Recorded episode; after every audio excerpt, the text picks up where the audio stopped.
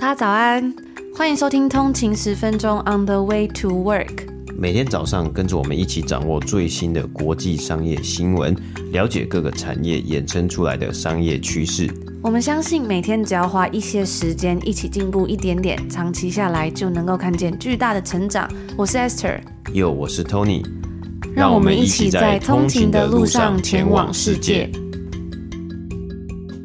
早安，今天是一月二十六号星期五，欢迎回来通勤十分钟。大家早安。那一月呢，虽然已经快要结束了，但是我们还没有做这个月的通勤读书会。一方面是觉得说呢，大家一月应该会很忙碌吧，因为刚从年底，然后跨完年啊，接下来又要到农历新年嘛，所以应该有很多事情要做，可能要准备去休假，或者是在休假之前，可能要把工作做完之类的。然后再加上我们去年的通勤读书会那个年度书单，其实也才才刚出炉嘛，我们也会把链接放在今天节目下面的 show note，就是我们整理了去。去年通勤族推荐的一些好书，然后我们把它整理成一个清单，应该有蛮多通勤族都已经有看过这个清单。如果还没有的话呢，我们就放在链接里面。然后想说，大家看完这个清单之后呢，应该已经有很多书想要读的了。不过呢，在今天的节目一开始，我还是想要推荐一下我最近看到的一个我觉得还蛮不错的好书推荐。因为呢，我知道应该有蛮多的通勤族是新手爸妈，或者是做爸爸妈妈，或者是说可能即将呢未来就是考虑要步入。家庭这样子，我最近就看到了《脆弱的力量》的作者 Brene Brown 他的推荐书单。那第一本呢叫做《生气的艺术》，他说呢这本书对伴侣关系的改善是很有帮助的。第二本书是《如果那时候好好说了对不起》，人人都要学一堂修补人际关系的入门课。第三本书是《正面管教》，给新手爸妈的推荐，让家长和儿童都能够有所成长。然后第四本书是叫做《婴幼儿发展与保育》，不了解孩子的发展历程的话呢，其实就很难引导孩子，其实就会很难引导孩子正向发展嘛。所以他说这本书呢，就能够去了解孩子们的这个发展的历程还有经过。接下来这本是叫做《让少变成巧》，最后一本呢，我自己也蛮感兴趣的，叫做《领导者的孤独》。那我在看到他分享这些书，其实是在《人生给的答案》这本书里面访问到 Brene Brown 的时候呢，他推荐的这些书。那其中他讲到这个领导者的孤独呢，我在。人生给的答案里面不止看到一个人推荐，就是有嗯其他的一些领导者啊，可能是像我记得书中有一个宗教领袖呢，他也有推荐这一本书，就是要怎么样成为一个好的领导者。所以呢，大家如果有兴趣的话呢，也可以稍微去看一下，因为这些书好像都有中文的翻译版本。那今天是一月二十六号嘛，其实呢，在这一个礼拜啊，是一个东西，一个嗯很知名的东西的生日，那就是 Mac Mac 电脑。它在一月二十四号的时候呢，迎来了四十岁的生日。Apple 的麦金塔呢，是在一九八四年一月二十四号的时候推出的，距今已经有四十年的历史啦。最近呢，富隆基金会分享了一个鲜为人知的小故事，那就是 Steve Jobs 曾经有委托比利时艺术家。设计一个可以活在每台机器之中，并且让用户大吃一惊的卡通人物，就是麦金塔先生。又名 Mac Man，然后我就去看了一下这个 Mac Man 长什么样子，然后就发现他意外的长得有一点点可爱。他戴着一个帽子，然后呃穿着一个大大的长袖的衣服，然后整个身体呢是白色的，就是一个算是卡通人物的感觉吧。我觉得非常的可爱。虽然到最后不知道为什么他没有真的出现在 Mac 电脑里面，但我觉得如果当时呢这个小计划有成功的话，应该会非常的有趣吧。就是。在呃电脑上面会出现的一个小小的图案，我记得以前在那个 Word 就是 Microsoft 的 Word 里面呢，好像也有一个类似的这样的角色，不知道是叫什么 Clipper 还是什么之类的嘛，它就是长得是像一个那个回纹针的样子，也是还蛮好玩的。那我们上个月的订阅付费专属的好书抽奖活动的抽奖结果已经出来啦，如果你在上个月有参加这个抽奖的话呢，请记得到我们的订阅 VIP 专属的那个 Slack 群组去看一下你有没有中奖哦，然后记得赶快回复我们你们的资料，这样我们。就可以把这个书寄到你的手中。再不到一个月，农历新年就即将要到来了嘛。而在北美呢，我们最近则是要进入了 Burrito Season 啦。根据呢美国的墨西哥连锁素食店 Chipotle 表示，每年的三到五月呢，都是他们在一年之中。最忙碌的 Burrito Season。墨西哥卷饼季节 真的是还蛮有趣的，就是诶，不知道为什么大家在春天的时候特别喜欢吃墨西哥卷饼。在昨天呢，这间总部位于加州的素食店 Chipotle 就宣布了他们新的有关于财务啊，还有心理健康的员工福利，希望能够在新的一年，他们他们最繁忙的 Burrito Season 呢，可以招募到更多的员工。那这个 Burrito Season 到底会有多繁忙呢？根据 Chipotle 的说法，他们希望能够招募到一万万九千名新的员工来应付多出来的需求。这样子的人数比起去年的招聘目标还要高出了二十七 percent。那 Chipotle 呢？它现在在美国总共在全美呢是有三千一百家店的，所以大家可以稍微换算一下，我们来看看一万九千名员工，然后除以三千一百家店，等于平均一家店呢要多招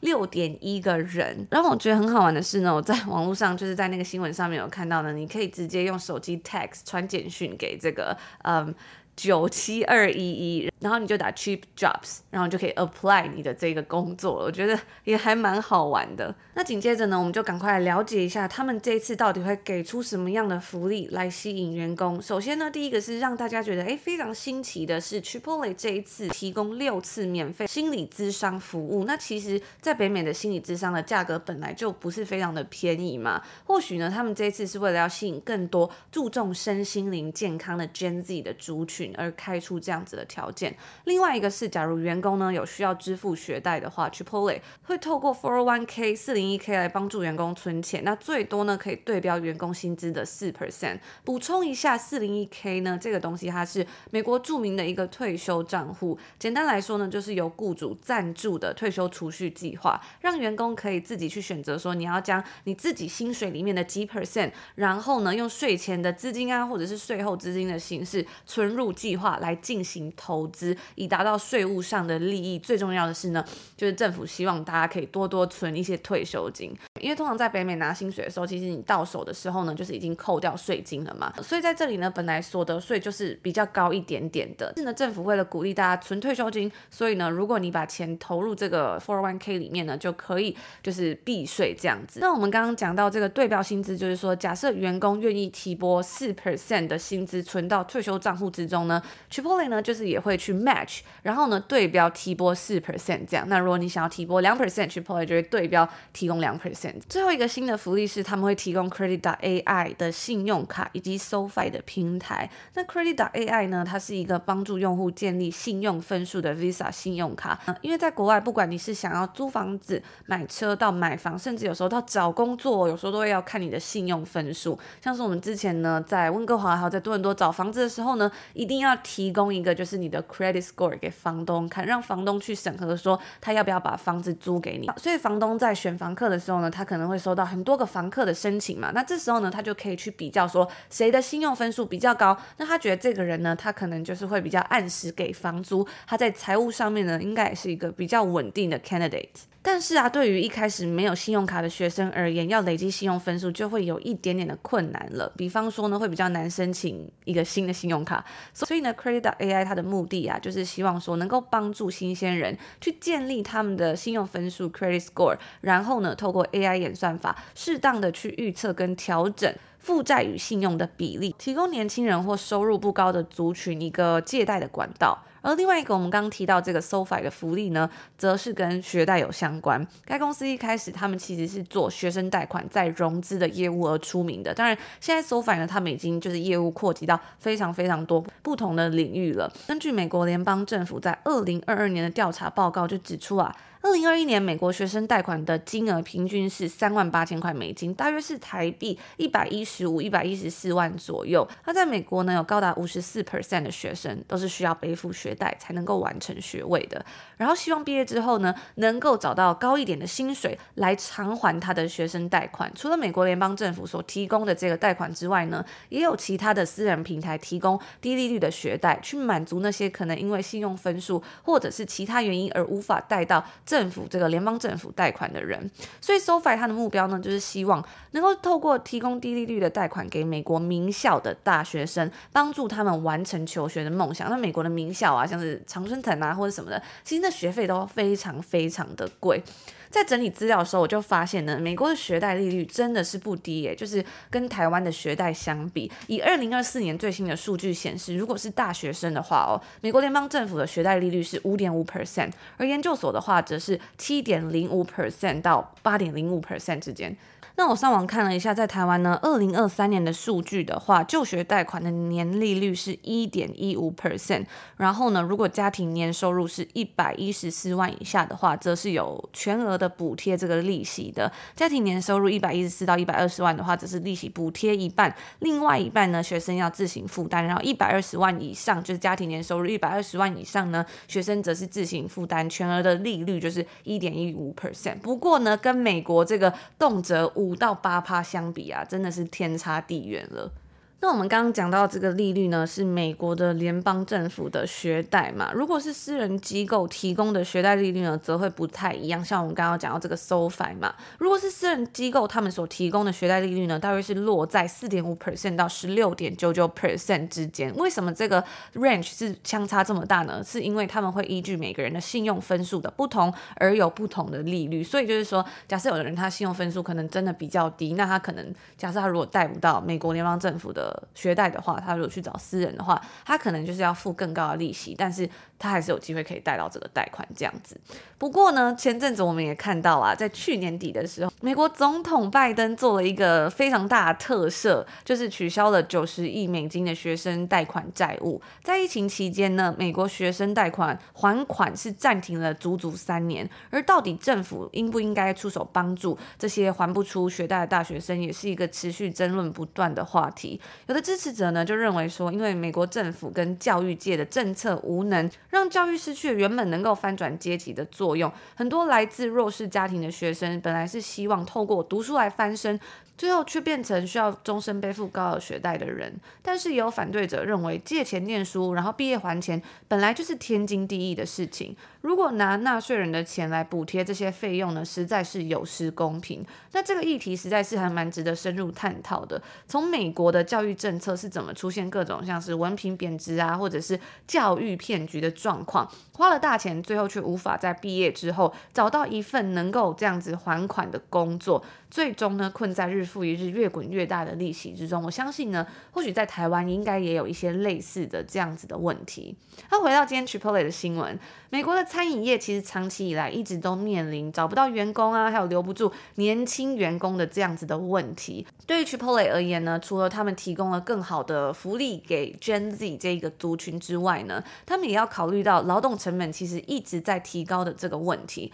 在去年呢，加州将最低的薪资从每个小时的十五点五块美金提高到了二十块美金之后，很多的餐厅他们人力成本都跟着大幅提高了。这个调涨了多少呢？换算成台币就是从本来的四百八十六块台币提高到了六百二十六块台币，就是每一个小时的薪资。那以上呢，就是今天我来跟大家分享，Chipotle 他们希望能够吸引到 Gen Z 这个族群来来补足他们在 Burrito Season 这样子如此繁忙的一个需求。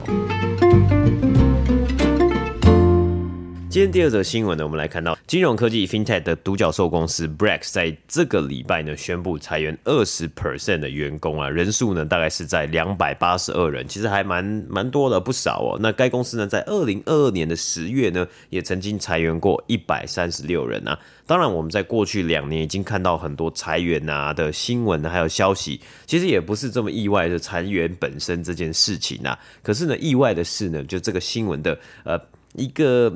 让人惊讶的点就是啊，Brex 它所在的领域就是金融科技 FinTech。Brex 呢，在二零二一年呢，当时市场正热的时候呢，甚至在募资轮之后，曾经估值是上看一百二十亿甚至一百三十亿美金啊。而且它创立以来呢，这个表现也是非常非常的好，甚至作为金融科技公司，他们在去年初细谷银行 Silicon Valley Bank 倒闭之中呢，也成为最大的受惠者之一啊。当细谷银行倒闭之后，一间银行它有非常多的客户跟他做这个金融服务的往来，还有金钱的往来嘛。那原先呢，在细谷银行里面开户使用该银行的各种服务的大小科技新创公司呢，他们就必须要找到新的银行来去进行他们日常的开销啊、花费或是存款或收款等等的。那根据数据显示啊。大约呢，矽谷银行原先的客户有一半呢，都跑到了 J.P. Morgan Chase，其实很合理，它是美国最大银行之一，而且其实在矽谷银行倒闭之后呢，它应该也收了非常多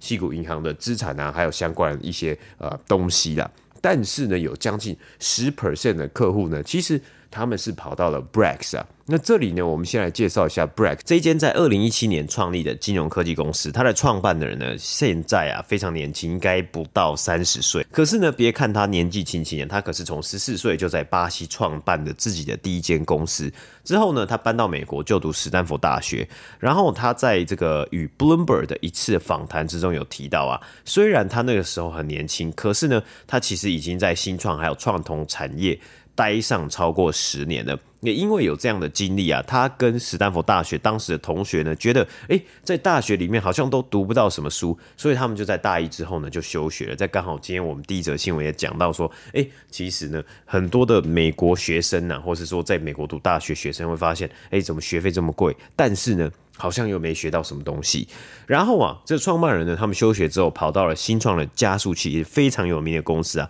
，Y Combinator 去工作嘛。那也在那边呢，他们观察到了一个现象，就是呢，有很多在草创初期的呃新创公司呢，是很难去申请。属于公司他们自己的商业或商务信用卡，所以啊，Brex 他们就是透过不同的方式呢，去给予这些公司，就是新创公司高额度的企业信用卡。因此啊，如果发现这些企业付不出钱的时候呢，他们也可以立刻将卡停掉，或是直接降低这些企业卡的额度。然后他们也说啊，因为在草创初期，这些刚诞生的这种新的公司、科技公司，他们本来平均的生命就周期就不会太长，也不是每间公司最后都会上市，或是能够一直得到投资者的青睐，可以募到超级多轮 A、B、C、D 这样一路募下去嘛。更是因为这样呢，其实这些公司在与传统的银行来往的时候呢，就会比较难申请到企业的信用卡。那其实呢，我们在之前呢有报道过很多的新的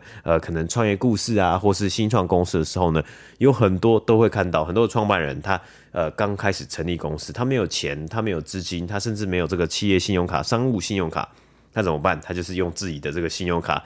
用自己的这个信用呢来去抵押，然后来去进行这个公司日常的开销啊，还有花费。所以啊，Brex 也将这种风险呢计算了，他们计算进去他们自己的商业模式，也找到了一个非常庞大的市场商机啊。那不只是做这种 business credit card 啊，Brex 呢在过去这几年也将它的产品服务啊扩张成为全面帮助。公司，而且是从小企业，就是 SMB 到 Mid Market，甚至到最高呢，有 Enterprise 呢来去管理财务系统啊，从他们的商业银行账户啊、企业卡到花费管理系统 Expense Management 呢，完全一站式，让这些公司的财务团队呢可以更轻松的管理、整理好财务状况。那根据 Payments 网站的举例啊，比如说他们有一个呃 integration，他们有一个整合呢，是你今天如果是用 Google 的表单或是 Excel 在整理你自己的公司的运算，可能呢一间公司它的财务部门的呃人员员工呢，他们会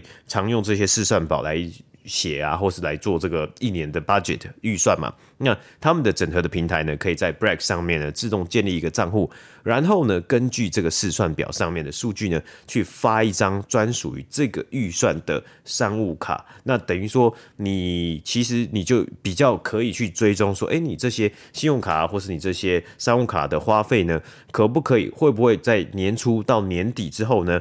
符合当初一开始所定定的预算。对啊，Brex 它所在的一个领域呢，叫做呃，如英文来说叫做 TNE，就是 Travel and Expenses 啊，或是 Travel and Entertainment，就是旅游还有花费的这样子的一个领域啊。那 Brex 呢，他们说实在的，他们在这样子的一个金融领域之中呢，是表现得非常非常的强啊，因为他把金融还有科技还有更轻松的整合呢，带到了现在的公司之中啊，像是把这些老旧的记录花费啊，或是呢很呃枯燥乏味的这些很 repetitive 很重复的这些工作呢，把它都自动化了。那到底什么是 travel and expenses 呢？就是啊，因为呃像是在北美这边的，或是像在美国的市场啊，其实很多公司，你员工要出差嘛，你员工出差可能就一定要开车，或是坐搭飞机，然后去别的地方，然后呢，或是他们可能去别的地方要参加呃会议，他们就要去租或是订饭店啊，花这些钱，这些钱呢，当然公司要付钱嘛，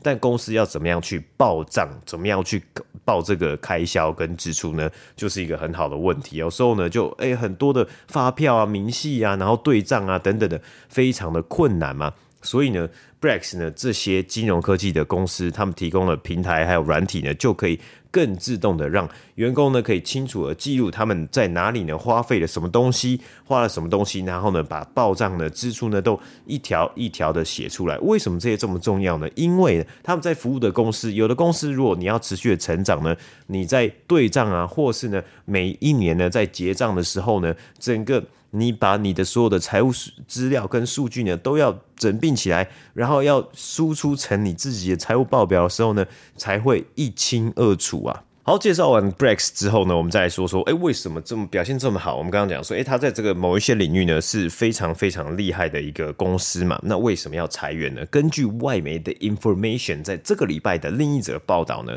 其实 Brex 在去年最后三个月，他们每个月烧掉了一千七百万美金啊。那他们预估呢，这个外媒预估说，如果照着这样速度的这个情况来去烧钱的话呢，很有可能 Brex 在二零二六年的三月，他们的现金就用完了。所以啊，节省成本呢是其中一个裁员的原因。同时，但是呢，他们的共同 CEO 在写给员工的信之中也写到，他们将着重在长远的思考，然后还有计划，而不是短期的获利。这是一个很特别的一个，也就是一个表示啊，就代表说，诶，他们是不是过去呢，可能烧了太多钱在一些。嗯，比较可能比较没有实质的回报的一些领域上面呢，或者是呢，其实另外一个是解释的，可以是想象成为啊，虽然它在 FinTech 金融科技这是一个未来前前景非常好的一个领域跟市场呢。但是他们在这几年也看到了越来越多的竞争，比如说像是 Ramp 也是一家做商务信用卡公司，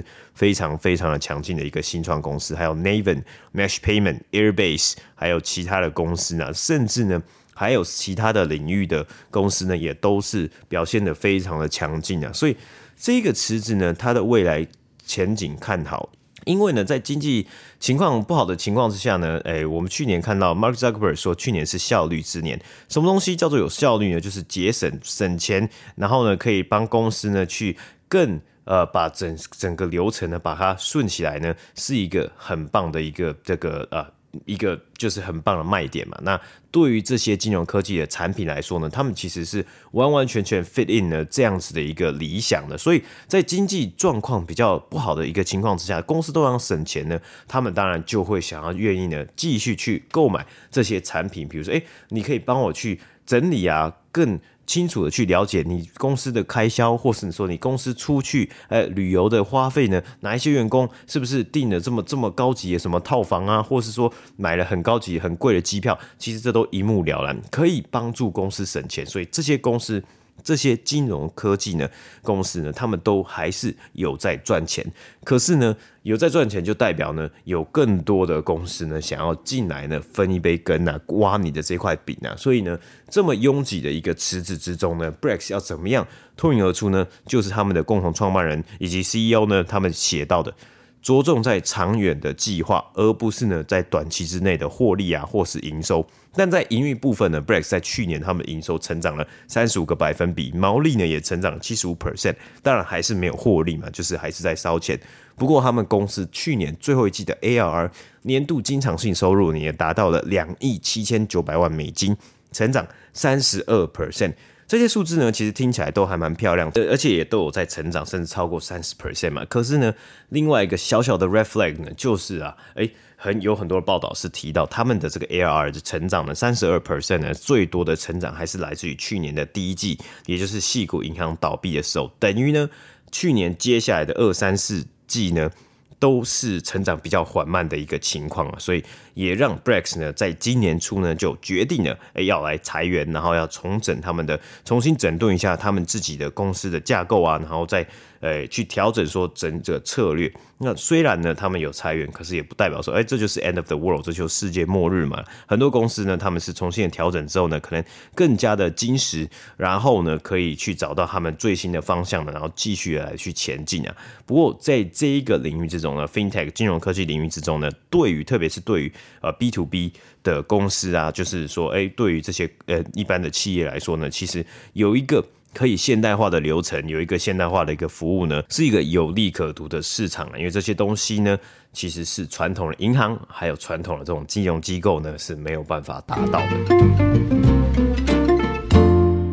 以上呢就是我们今天星期五要跟大家分享的内容啦。最后呢，再来解答一个小小的问题。刚刚我们在开始的时候讲到 Chipotle 的 Burrito Season 嘛，这个墨西哥卷饼季节，因为他们说根据公司 Chipotle 他们自己的文件显示呢，在三到五月的时候是公司最繁忙的一个季节。那为什么三到五月会最繁忙呢？Tony，你可以猜猜看。我我刚刚也是一直在想这个问题啊，其实我也猜不太到啊，因为通常啊，大我们在节目上跟大家分享这些商业新闻呢，其实很多的公司呢，他们最繁忙的季节呢，大部分啊，其实我们讲过公司都是年底嘛，因为可能很多是零售公司啊，那年底就是购物节，大家会买东西嘛，或者是 Amazon 啊或其他货运公司，他们在年底的时候呢，通常在一年的第四季，他们会请这种。呃，季节性的员工嘛，holiday 或是说 seasonal workers，然后来帮助他们填满一些呃过多的需求啊，然后还有这个短缺的人力。但我自己也很好奇，为什么是三月到五月这个这个算是也是这个季节吗？其实三到五月呢，就算是在春天嘛，他们就说呢，因为春天可能是因为一些 seasonal factor，比如说天气变暖和了，或者是呢 daylight，就是日照时间变比较长一点点，所以他就会想要去吃 burrito，或者是他们的这种 burrito bowl。除了这个之外呢，还有一个非常重要的，就是说他们发现呐、那些在学校或者是呃 college and university 那些大专院校附近的店点呢，就会看到说，因为这是在学生回来的时候嘛，就是三到五月，因为十二月、一月的时候，其实大家可能都去放假，然后三到五月呢，可能刚好过完春假回来上学，然后六月之后又要再去放假嘛，所以三到五月之间呢，学生回到学校就会需要去买素食来吃，所以他们就会发现，在这个期间，哎，吃 Chipotle 的人就变多了。那因为其实它是一个墨西哥素食嘛，所以我自己的感觉是，它有的东西可能你就是会觉得哦，有点还蛮消暑的，有一些菜啊，有一些肉啊，然后你还可以加莱姆啊，或者是加 guac 之类的，就还蛮适合在春天或夏天的时候吃。嗯，那我懂了，因为它就是很消暑，同时就代表说它其实很多东西是凉凉，就是有点冷冷，因为是沙，有点类似沙拉嘛，所以其实是没有到那么的，就是温暖。就是如果大家在这里冬天如果很冷的话，你就不会想要去吃一个冰的对正餐，然后来当做就是就是当做你的主餐嘛，你可能会吃比其他东西可能热腾腾的，对啊，喝热汤啊，或是喝热咖啡啊，或是呃吃一个就是。很很热的一个是 就是主食嘛，那我觉得其实这好像也蛮合理的，然后再加上是呃大学生啊，或是学生们，他们可能在真的是在 Spring 的时候就回回到学校才会开始吃这个东西，因为真的在呃，大家我我不知道大家有没有知道这个数据啊？我记得在过往台湾的大学生。的学期呢，一个学期的长度好像在全世界是算相对最长，好像是十七还十八周啊。那因为我最近这一两年好像也有看到数据，是台湾大学还有其他大学有开始在缩减这个一学期的这个，实在是太长。对，这个周周数就是这个时间，所以可能有稍微做调整。但是对于就是很多不同国家的大学呢，其实他们的学期的时间真的没有这么的多啊，那甚至有的大学它是呃，像是在加拿大的大学，它应该暑假好像五月初就开始放假，所以他们是很鼓励说，呃，因为等于暑假等于说有五六七八，甚至到九月可能第一个礼拜都不用去上学，所以呢，有的学校呢。他们会去鼓励大学生，今天刚好讲到大学生嘛，会鼓励大学生呢，你要去做实习，就是你可能有四个月甚至五个月的时间，你可以去做一个 intern。那也有呢，是因为大学你可能不同的年级，你修的课呢也不不一样嘛。那有的你如果那一年课比较少的话呢，你甚至是可以去找到一年制的实习的这样子的一个工作经验。嗯，所以我觉得也是还蛮好玩的。最近呢，我们就看到了很多跟季节有关的一些数据啊，像是在十二月跟一月的时候呢，可能诶本来就会有比较多裁员的状况发生，或者是呢在十二月还有一月的时候啊，其实诶在整个租房市场来说就比较低迷一点的。我觉得特别是在多伦多这个城市啊，或者是一些比较大的城市，你就可以完全的看到这样子的状况，就是在学期开始的时候呢，那个房租就是一房难求啊，还要面试啊之类的。但是呢，到十二月。一月的时候天气很冷啊，然后大家要去放假的时候呢，哎，这个房子就不好租出去了嘛。所以我就觉得真的非常有趣的时候，可以透过这种季节呢来观察到很多的现象。如果不知道说往年历史上都是这样的话，很多时候就会觉得啊。怎么会发生这种事情？或者说有点紧张，好像呢有点措手不及。但是呢，如果知道说这是因为季节的话呢，就可以像 Chipotle 一样，就是事先先好好的部署好你的员工，这样子呢，你在很多需求店里面可能会大排长龙的时候呢，你就可以做好最好的准备啦。那以上呢就是我们今天要跟大家分享的内容，也欢迎可以追踪我们的 IG 账号 on 的一个底线 Way to Work，了解更多我们的生活，还有一些有趣的新闻消息哦。那我们就在这里。祝大家今天星期五有一个愉快的开始，美好的一天。我们就下周见喽！下周见，拜拜。拜拜。